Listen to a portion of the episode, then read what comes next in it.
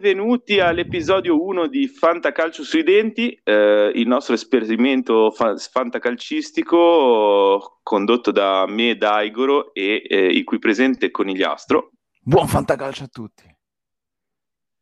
E vi salutiamo un po' tutti con un saluto stanchissimo perché stiamo registrando di venerdì mattina dopo una intensa serata di giochi di ruolo. E, mm, e quindi niente, cerchiamo di, di, di, darvi quest'oggi un'infarinatura su quelli che sono i metodi eh, in cui si può giocare al fantacalcio tramite l'applicazione fantacalcio.it o comunque diciamo le, i sistemi di regolamento utilizzati e, mm, e sul, sulle i metodi di votazione che possono essere utilizzati appunto per, per poi calcolare i punteggi e, e, poi con le solite rubriche. Ma, ma prego, Salvo, dai, spiegaci un attimino la differenza tra mantra e sistema classico di fantacalcio e eh, di conseguenza poi i moduli. Perfetto, cercherò di essere breve, sintetico, ma preciso. Intanto, forse non ci abbiamo pensato, ma cos'è il fantacalcio? Il fantacalcio è un fantasy game dove degli allenatori acquistano tramite un budget iniziale stabilito dalla Lega i giocatori inerenti alla Lega italiana, quindi non stranieri, non Serie B, ma tutti inerenti alla Serie A, tramite asta o buste chiuse, un mercato tradizionale. Questo creerà delle rose personali che andranno gestite durante l'arco della, della giornata e della stagione in toto e prendendo anche parte a varie sessioni di asti, scambi o svincoli, tutto molto simile alla stagione di Serie A italiana. Detto questo, mh, mm, questa è la parte bella, la parte brutta è uno scontro fratricida senza scrupoli e senza limite di sfottò e di sangue e di bestemmie. Classic e mantra. In Classic noi abbiamo fondamentalmente la ragione comune vuole che abbiamo delle, una formazione appunto formata da tre portieri, otto difensori, otto centrocampisti, no, una rosa formata da tre portieri, otto difensori, otto centrocampisti e sei attaccanti. Di questi 11 andranno in campo più le eventuali riserve. Questo è il classic, infatti, è l'entry level di qualunque appassionato di fantacalcio. Poi, Ma quando... non interessa più il mantra. No, no, infatti, questo già ce lo siamo tolti. Facciamo finta che non esiste perché per noi veri giocatori del fantacalcio non esiste più il classic, esiste il mantra. Le regole di, mh, mhmm, più o meno sono le stesse, ma molto più ampliate e molto più approfondite. Le rose sono variabili da un numero minimo a un numero massimo, a anche infinito, perché ci sono leghe molto numerose che permettono l'utilizzo di infiniti giocatori. Noi diamo per scontato che in questo momento senza mettere troppa carne al fuoco, parleremo di eh, leghe private con un numero stabilito di giocatori, di solito da un minimo di 8 a non più di 12. Esistono appunto leghe numerose gli, dove gli stessi giocatori si ripetono per più squadre, ma è una cosa che non ci interessa perché non, non fa parte del nostro modo di giocare. Mantra quindi a parte il limite di avere minimo due portieri, ovviamente, per squadra, il limite per ogni eh, ruolo va scelto dal giocatore, anche perché qui i ruoli non saranno solamente difensori, centrocampisti o attaccanti, ma saranno divisi in linee di campo, ovvero linea di difesa, linea di centrocampo, linea d'attacco. Come abbiamo detto la scorsa puntata. E aggiungerei anche la linea da tre quarti, perché appunto certo, certo introduce certo, questa, questo sistema un po' più ibrido da un qualche anno a questa parte è stato aggiunto anche il ruolo del trequartista barra ala. Eh, una volta era quel ruolo a metà fra il centrocampista e l'attaccante che nel Classic ha fatto le fortune di molti quando ti trovi un centrocampista che fondamentalmente gioca l'attacco. Qui nel mantra questo escamotage viene praticamente distrutto per fortuna questo permette di avere una vasta profondità e scelta di ruoli. Il problema è che poi per determinati ruoli, oltre ai giocatori multiruolo, come dice la parola, un giocatore che può ricoprire più ruoli, fa cambiare tutte le strategie e anche le strategie inerenti al budget da spendere durante l'asta.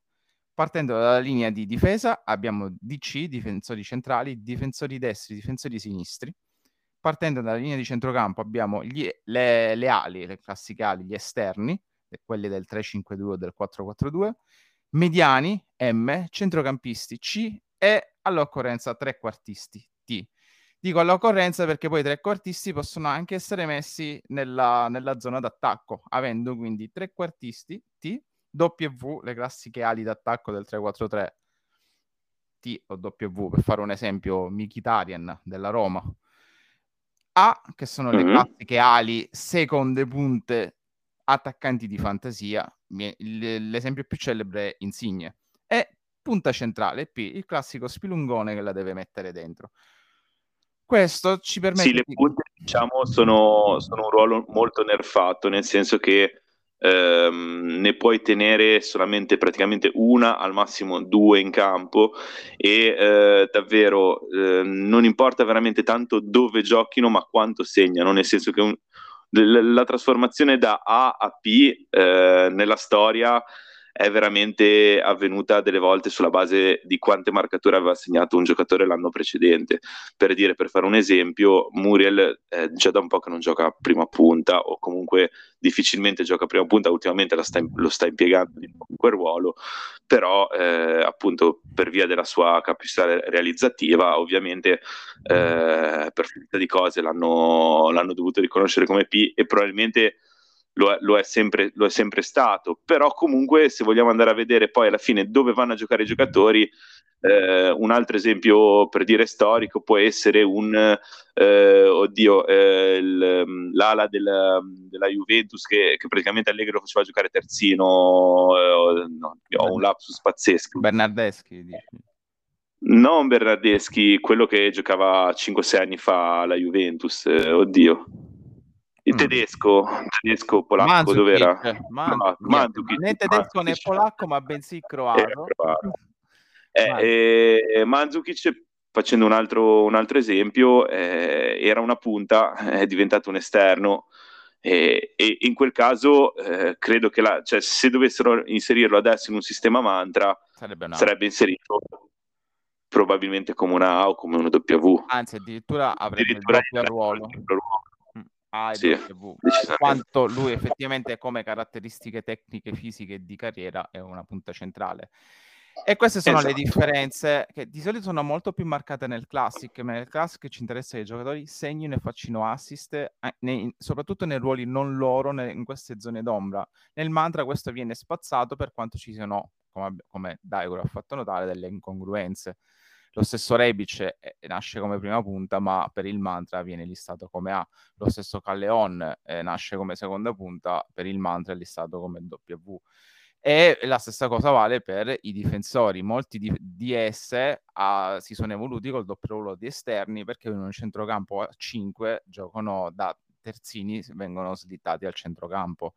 La fortuna esatto. dell'Atalanta è, è quella. Problema un altro grande problema, secondo me, di, di, del sistema mantra e del fatto che è un, un, gioco che è nato per essere un gioco, ma che si basa comunque sulle formazioni di squadre che non tengono conto del gioco, è che eh, ci sono sempre meno terzini. Meno sono terzini. sempre più esterni e, e quindi schierare una difesa a 4 è sempre più difficile e spesso ti castra perché ad esempio quello che era il pezzo pregiato in questi anni, Gosens, per eh, mhmm, elim- nerfarlo, appunto, l'hanno fatto diventare una E pura. Quindi tu sei costretto a spendere fior fior di quattrini per un, un solo ruolo. E nel mantra il multiruolo è quasi fondamentale per poter variare di schema. Mm, quindi esatto. è un'infarinatura del mantra, vi fa capire che poi sta a voi quanti giocatori comprare per quel ruolo, quanto budget investire per ogni sezione. Perché se prima nel Classic bastava una difesa tutto sommato da 5,5-6, un centrocampo che ogni tanto la butta dentro, tre, tre attaccanti di medio-alto livello e andavi a comandare. Nel mantra tutto questo scordatelo, perché già, eh, anzi spesso e volentieri gli scafati prendono una punta centrale fortissima e poi cercano di far ruotare molte A, molte W, addirittura anche sì, seconda con i trequartisti. Esatto. Di dove giocano, sì, sì, sì. E soprattutto in base al modo eh, io per dire fare. di solito. Uh-huh. E ehm, io terrei la, la, discussione sulle votazioni, Alvin, eccetera, per la prossima puntata. Eh, Se avete complesso. qualche domanda o curiosità, è un discorso lungo eh, che nella mia lega ha creato qualche discussione. Quest'anno siamo passati alle votazioni Alvin. eh, ne parleremo nel prossimo episodio. Eh, vi invito eh, a iscrivervi tramite il link che trovate nella descrizione dell'episodio al nostro gruppo Telegram che è stato appena creato dal, dai vostri conduttori dove, dove potrete volendo farci delle domande, chiacchierare, eh, veramente prenderci anche in giro se volete, noi siamo a disposizione. Eh, ci, fate vincere qualche, ci fate vincere qualche schedina, non ci incazziamo. Assolutamente, magari ci, ci diamo qualche consiglio a vicenda. E mh, proseguirei appunto a proposito di schedina con eh, la schedina della settimana perché appunto la settimana scorsa non mi va, non mi va giù che, che, mi hai sconfitto, eh, sei avanti di due punti, eh, ne hai indovinate un paio più di me, eh, con una grande rimonta nella parte finale della giornata.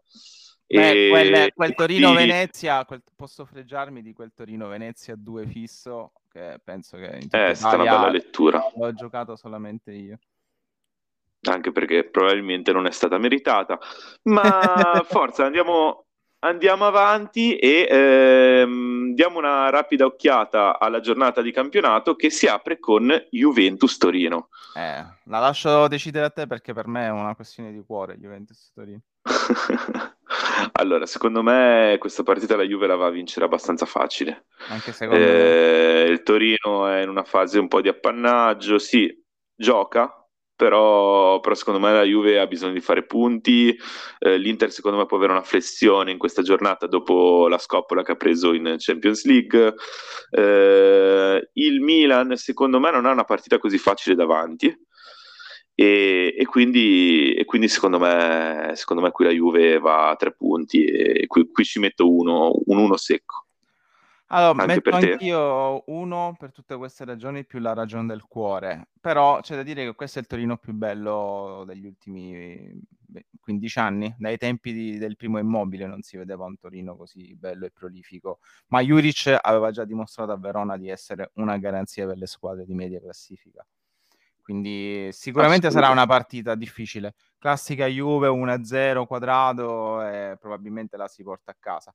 Poi però ovviamente i però stanno sempre dietro l'angolo e la Juventus quest'anno non dà affidamento e ricordiamoci che le squadre grandi la settimana delle coppe rilasciano sempre qualche sorpresa.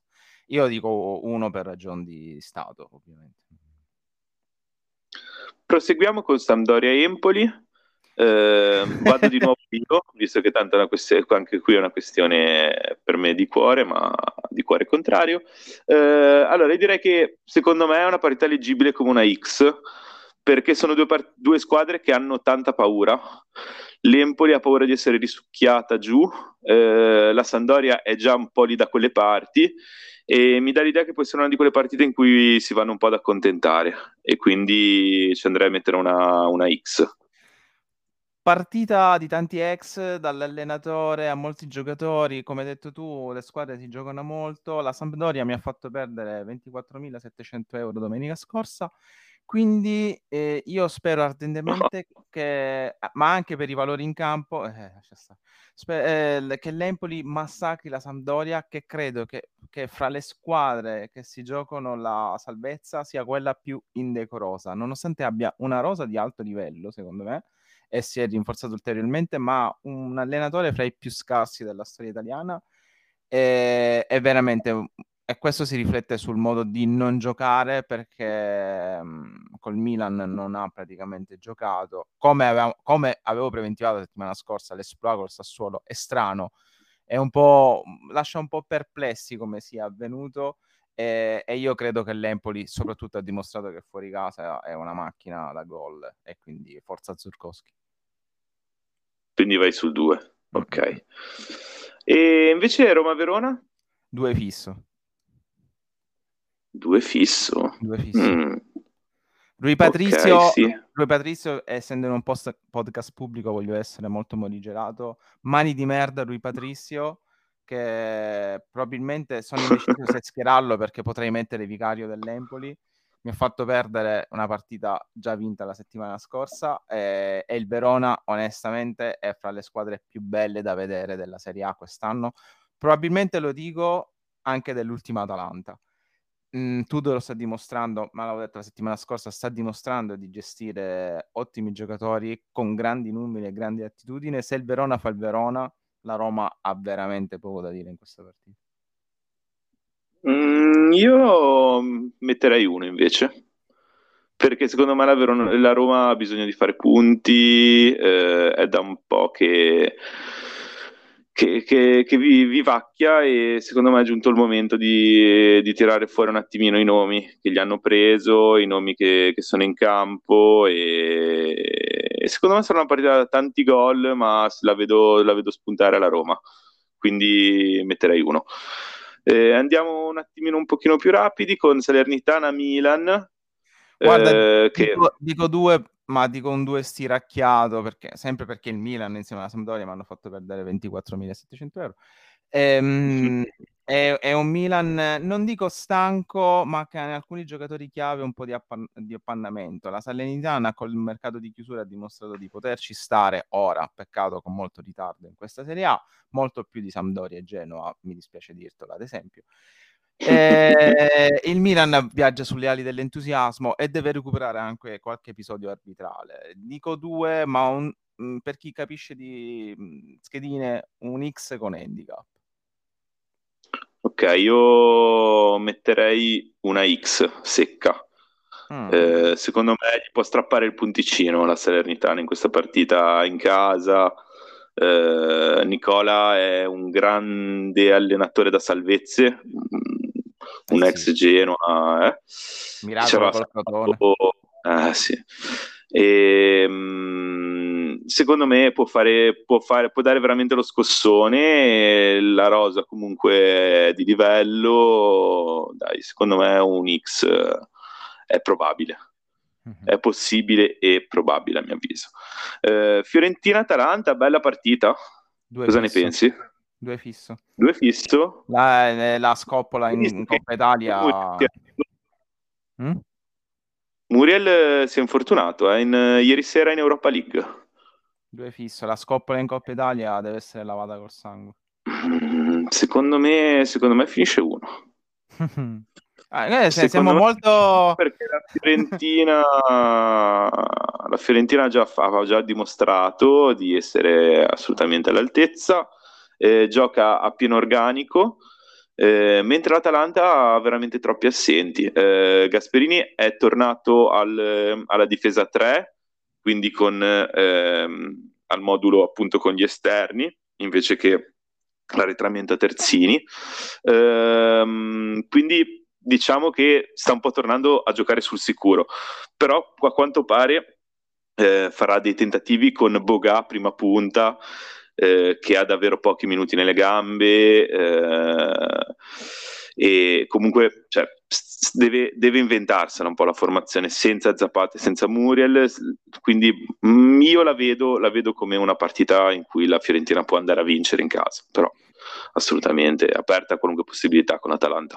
Io credo che se, seguendo quello che dici tu, mm, se l'Atalanta um, gioca di contropiede e, e sfodera quel Miranchuk visto contro la Juve gli ultimi 15 minuti, eh, anche una Fiorentina pieno organico ha ben poco da dire contro questa Atalanta. Però, però l'X è dietro l'angolo, sono quelle partite che urlano X proprio così, ah, giocatemi X. Quindi, mm-hmm. però sì, vedo l'Atalanta favorita. Venezia-Genoa. Due, mm. due. Okay. Genova rincorre spudoratamente e c'era quasi riuscito con il mio Ecuban a prendere la vittoria. Ecuban che poi non ho schierato. Eh, e il Venezia dopo l'esploit a Torino tutti punteranno molto sul Venezia eh, ma il Genova ancora non ha vinto una partita parlo di statistica valore in campo il Venezia è molto più forte del Genova però mh, statisticamente il Genova cerca i tre punti disperatamente io riassumerei con una frase il mio punto di vista: non mi aspetto niente, ma sono già deluso. Eh, e quindi niente, spero in un 2, metto 2, però ragazzi, qua quest'anno la vedo veramente grigia. Eh, andiamo avanti con Inter Sassuolo. Eh, ah, uno, dopo uno, più over 3 e mezzo. Ah, ok, secondo te finisce in goleada. Il Sassuolo quest'anno in effetti sembra veramente poca cosa. Eh, soprattutto quando non si mettono a fare i fenomeni da davanti. Mm. E... Quando Traoré non fa doppietta, insomma, dici, contro di me. Traoré, Berardi, Scamacca, Raspadori, là davanti secondo me ha veramente dei giocatori di qualità. Allora, io voglio eh, fare il complottista. Allora, eh, Caputo è stato venuto alla Sampdoria e Sassuolo ha perso due volte con la Sampdoria. Scamacca e Frattesi sono promessi sposi dell'Inter, come Locatelli lo è stato dalla Juve. Quindi mm. non, voglio, non, voglio, fare il complottista, ma dopo tre so- sonore, perché sono tre sonore scoppole, l'Inter ha bisogno di vincere. Dici che si vende, si no, no, non per... si vende, ma il Sassuolo cosa ha da... No, no, no, io non faccio mai queste cose. Dico, ma il Sassuolo cosa ha da dire a questa classifica? Cosa... Cioè, gioca spensierato, quindi può fare il partitone come può, co- come contro la Roma, come può anche dire, boh, vabbè, oh, abbiamo preso un gol, no, no, ne abbiamo preso un altro. Cioè, mm, è, è molto ondivago il Sassuolo. Ah, non, non ha niente da dire a questo campionato. Sì, sì, no, ma io sono d'accordo anch'io con l'uno. Andiamo avanti. Eh, Udinese Sassuolo. Udinese, Udinese Sassuolo. No, scusa, Udinese Lazio. Scusa, eh. Udinese Lazio. X. Eh, X. Mm-hmm. Ok, io sono più per il 2, quindi facciamo 2X. Ehm, Cagliari-Napoli. X. X, mamma mia, ma... E io direi due. Eh, se vuoi te lo motivo. Eh, il Cagliari, Motiva. È, il Cagliari è una squadra oggettivamente indecorosa. Fo- ecco, for- forse insieme alla Sandoria merita di scendere in Serie B nonostante un organico da Europa, fondamentalmente, perché se poi vedo la- l'Europa League di ieri, a parte i nomi più blasonati, però c'è da dire che Mazzarri ha sempre il dente avvelenato col Napoli, perché se il Napoli è quello che oggi, stranamente, visto che lo considero un allenatore mediocre, lo è anche grazie a Mazzarri, e il Cagliari sta stupendo con la sua, più che nell'allenatore nei giocatori, che ci credono, grazie alla grinta di Pavoletti che entra 5 minuti e 6. Gioco Pedro, da quando gli hanno detto che forse va in nazionale, è diventato il gemello scemo di se stesso. Però un, un Gaston Pereiro che, come avevamo detto, è in una forma strepitosa, un Pavoletti che ci crede sempre, un Portanova che è la vera rivelazione di questo Cagliari, come fu per Barella, ma ne stanno parlando pochissimo. Eh, credo che a me questo Napoli non ha mai, cioè, mi ha convinto all'inizio, ma come tutte le squadre di Spalletti, poi diventa un flop. E anche contro l'Inter eh, non mi ha assolutamente convinto perché era, era, nettamente in grado di portare a casa il risultato e si è fatto fare un gol da pollo, accontentandosi poi come cioè, perché il pareggio ti va bene? Sei lì, devi, devi distruggere. Allora, il Napoli è figlia di Spalletti, squadra che è diventata molto intelligente secondo me. Eh, ma non si applica. Tanto intelligente che è riuscita ad andare ieri a giocare a, al Camp Nou e portare a casa un punto preziosissimo. Ma contro uno senso, dei Barcellona più imbarazzanti degli ultimi 30 anni. Che comunque li hanno messi sotto per 45 minuti nel secondo tempo e non sono riusciti a segnare il secondo. Ok? Sì, sì, ma con i pareggi, Quindi... se, se vuoi ambire allo scudetto, con i pareggi non fai nulla e, e eh, rischi di sentirti appagato col Cagliari. Il Cagliari è una squadra che non ti concede molto. Mm, ok, io rimango sul 2, secondo me sulla sull'onda dell'entusiasmo del risultato col Barcellona al Napoli può andare a vincere. Ah, e poi e, e comunque... che mancano due pedine, che se ne parla anche qui poco, ma due pedine fondamentali come Politano e Lozano per il gioco di Spalletti. Assolutamente sì, assolutamente sì. Eh, credo che comunque solo che di prepotenza il Napoli può portarla a casa. Eh, Bologna-Spezia, concludiamo Cazzo. Eh, la, la, schedina di oggi e la giornata. Penso che sia la partita del lunedì. Sì, è la partita... No, sì, è del 21, quindi sia Cagliari-Napoli che Bologna-Spezia vanno di lunedì perché hanno giocato perché mm-hmm. Napoli ha giocato in Coppa. Eh, boh, questa è la classica partita che, dove lo Spezia deve vincere assolutamente, il Bologna deve riscattarsi dopo delle prestazioni veramente al limite dell'imbarazzante. Quando è così, due squadre fondamentalmente mediocri si annullano. Quindi tutto indica una X, possibilmente anche con pochi gol. Metto anch'io la X, decisamente. Secondo me è una di quelle partite proprio in cui, cioè, o, o che gli escono, gli esce il golasso e quindi si fanno prendere, o se no si accontentano. Eh. Cioè, quando vedono che al settantesimo sono 0-0, 1-1, iniziano a rallentare i ritmi. Non mi ricordo per la classifica dello Spezia quanto si possa accontentare, insomma. Eh, oddio. Eh, allora, la, la, la, Comunque sono esatto. tante squadre, che, cioè l'importante è muovere la classifica in questo momento per le squadre che sono un pochino sopra. Per quello appunto ho Anche visto... La classifica tanti... urla X, effettivamente, 28 punti a 26, attaccate, proprio tutto sta urlando X, sappiatelo. Mm. Gli astri, gli astri ci stanno dicendo che Mercurio... X. Ma quindi secondo te il Napoli non, non, può portarsi a casa quei tre punti col Cagliari e andare un po' di nuovo a iniziare? Se lo farà, lo prima. farà con molta fatica. secondo me no, ma se dovesse farlo, perché comunque è nettamente superiore al Cagliari, sia come gioco che come organico, con un punteggio strappato proprio con le unghie e con i denti. Sì, ma dico il Napoli viene da una striscia di quattro vittorie. Eh... e vuoi pure la quinta. To- a parte, vabbè, il pareggio, eh, è tornata lì sotto, ci sono tornati tutti i giocatori. Eh, Koulibaly, se non sbaglio, ha vinto la Coppa d'Africa. Sì. Quindi è tornato in grandissima fiducia. Ieri ha fatto una partita pazzesca.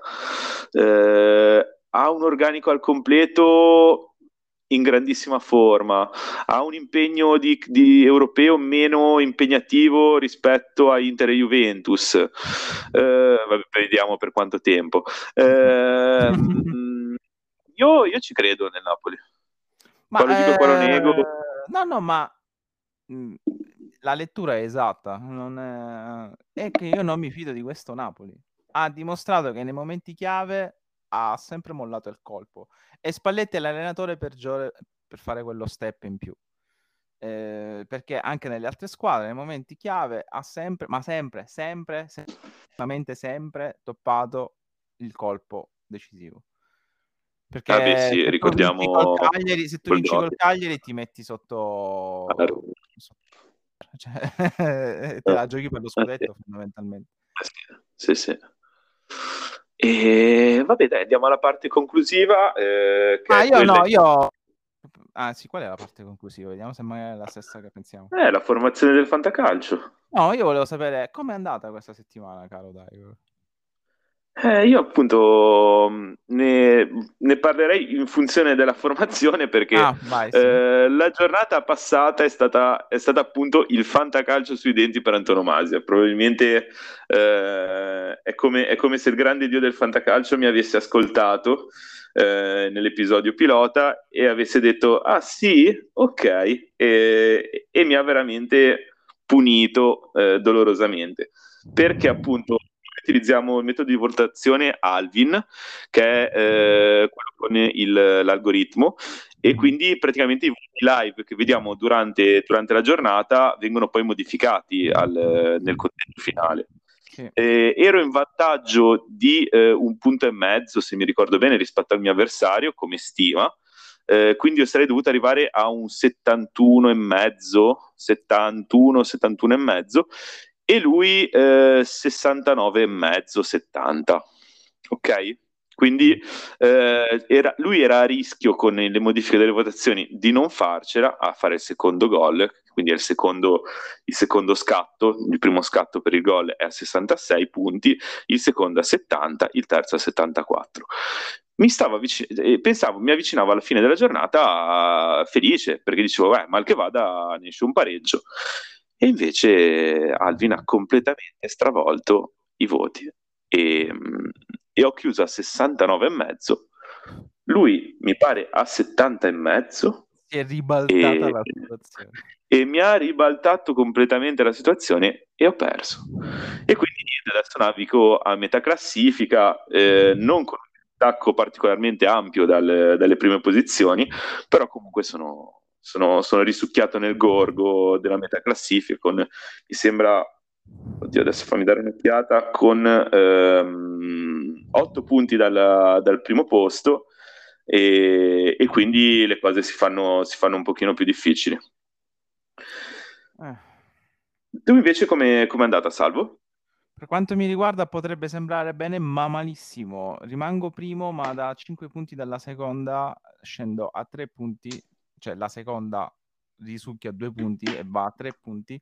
E vorrei precisare che la seconda che continua a dire ma sì, è solo un attimo, perché oggettivamente ha una rosa imbarazzante con il tridente Bairami, Caputo e Lautaro Martinez, vince eh, di giustezza 66, quindi un gol, grazie a un as Bairami e il suo avversario aveva in campo Giroud, Mkhitaryan, che ci sta tutta la vita, Ferrari e un altro cartellino rosso di cui non ricordo, quindi fa 64 a 66. Ecco, io sto vincendo fino, fino alle due partite della sera, Sto vincendo 72 e mezzo, lasciando in panchina un sacco di bonus avevamo, di cui avevamo parlato, fra cui l'assist di Ekuban, l'assist di Lazzari, il 7 e mezzo di Benasser, perché Rui Patricio decide di fare una papera che non, non credo che neanche ne, nelle migliori puntate della Jalapas Band abbia visto una cosa del genere,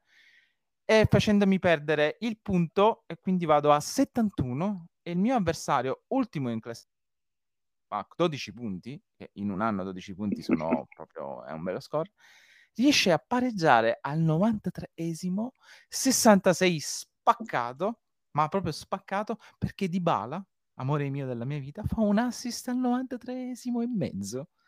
E io pareggio e perdo due punti preziosissimi per la lotta scudetto, preziosissimi. Eh, vabbè, vai, se ti può rincuorare, io ho lasciato in panchina destro e ho messo Muriel, quindi mi sono beccato un bel 5 in alternativa al 10 di, di destro. Eh, però Avrei anche crederci tu... da Genuano, però... No, ma Muriel contro la Juve, Genoa contro la squadra pezzente con cui stava La Salernitana era, mi sembra. Eh sì, era uno scontro salvezza. Quindi eh, ho capito. Destro, non so se l'hai visto giocare ultimamente, non è no, che no, destro, no, no, zero. E... scusa, io avrei messo e- Eguban solamente per una questione di statistica, l'avevo spiegato la settimana scorsa. Muriel mi hanno mandato un meme stanotte, un, un compare di Fantacalcio, in cui mi diceva che praticamente pare che a Muriel siano arrivati gli alieni, quelli di Space Jam, e gli hanno rubato la, tutte le sue capacità. Ma Muriel perché... ce l'ha questa, questa indolenza sudamericana, infatti per questo Gasperini l'ha sempre dosata. Non è uno da, da, da caricarsi responsabilità, è, è, fatto così, l'ha sempre dimostrato. È, è un chi se lo ricorda lo Zalaieta più tecnico. Eh, Zalaieta entrava quei dieci minuti, però caracollava per te, cascando a terra e ti segnava. Eh, infatti, Zalaieta titolava gol contro la Juve. Il Panterone, eh, il, il Panterun, gol al Barcellona, semifinale di Champions League. Però, però sì, Muriel è una grande occasione sprecata. Invece io a differenza vostra utilizziamo i voti normali di Fantagazzetta dopo anni di sperimentazioni e, e, con la lega che ho non me la sento di mettere Alvin perché dovrei stare ogni domenica a spiegargli come funzionano, perché c'è questo voto e cose varie, anche se Fantagazzetta ogni tanto mi dovrebbe spiegare le, le sue motivazioni.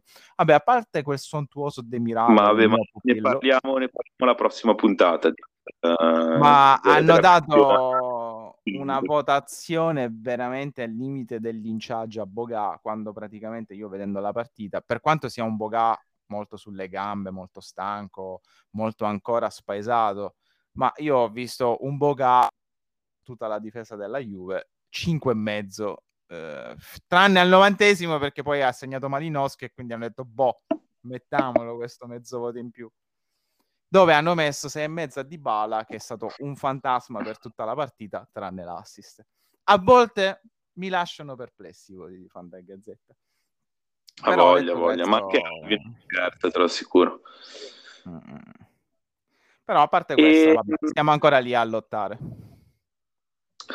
Io butto giù rapidamente la formazione, eh, in questa giornata mi schiero con un 3-4-2-1 eh, per, per, non, per, non, privare del ruolo Cialanoglu che comunque è, è, secondo me è in grandissima forma, eh, ha fatto un'ottima prestazione, ha preso una traversa che sta vibrando ancora adesso contro il Liverpool e, e ha fame, si vede che ci è rimasto male per la sconfitta e, e quindi appunto mi schiero con Skorupski in porta, ehm, in difesa ehm, gi- giocatori che vanno a fare delle sfide abbastanza abbordabili e che si potrebbero appunto concludere con delle X a reti inviolate, quindi schiero su Mauro eh, del Bologna, Romagnoli dell'Empoli e Criscito eh, che è rigorista, quindi si schiera sempre come DC.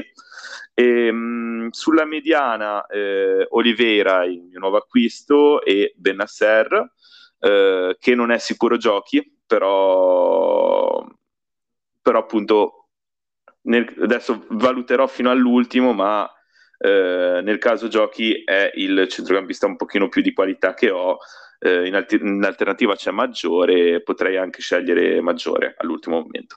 Sugli esterni, eh, Perisic eh, titolare inamovibile, eh, Lazovic che mi sembra in grande forma, eh, come dicevo sulla tre quarti c'era Noglu, Caprari come A, ehm, anche lui in una forma straripante, una stagione pazzesca e bah, ne riparleremo di Caprari.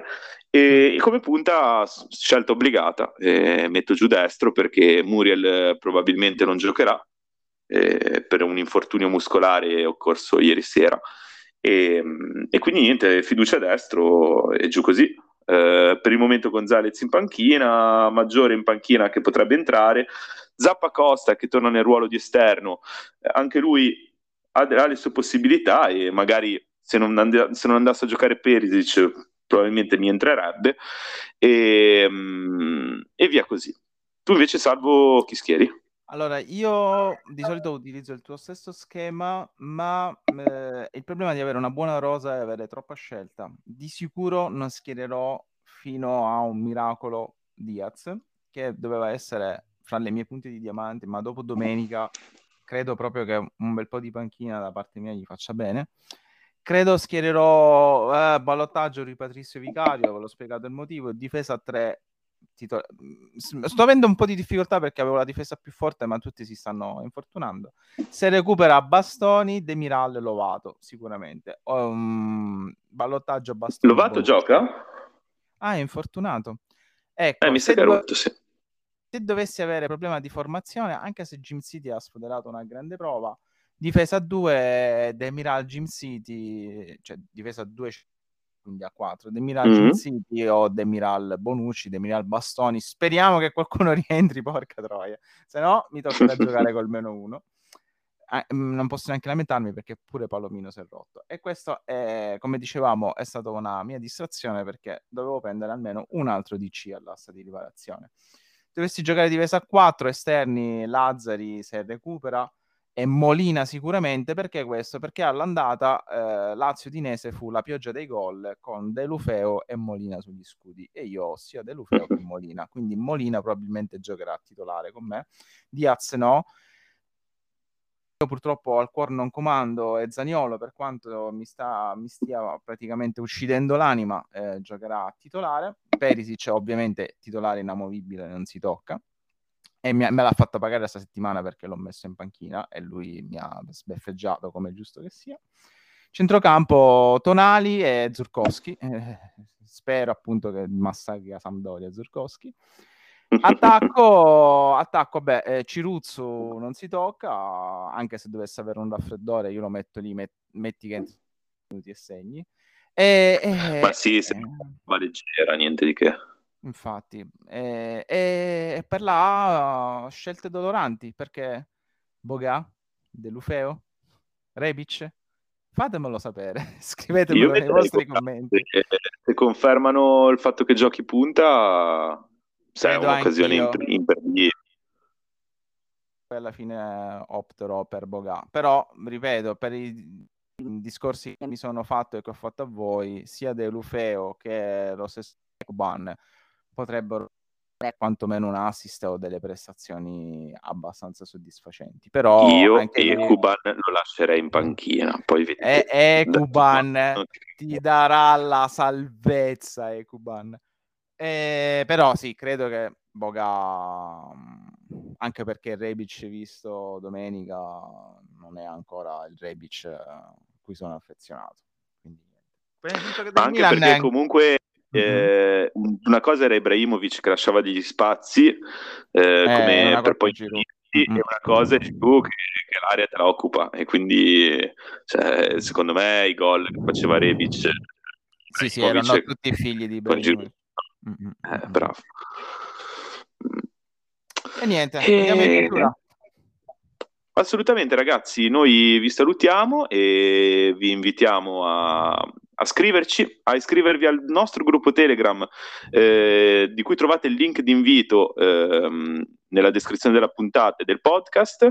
Ehm, ci sentiamo la settimana prossima, io sono stato Daigoro e con me c'è stato Salvatore Conigliastro Ciao. e mm, alla prossima, ciao ragazzi! Ciao a tutti. Funky donkey donkey donkey donkey. Yeah, yeah. Listen.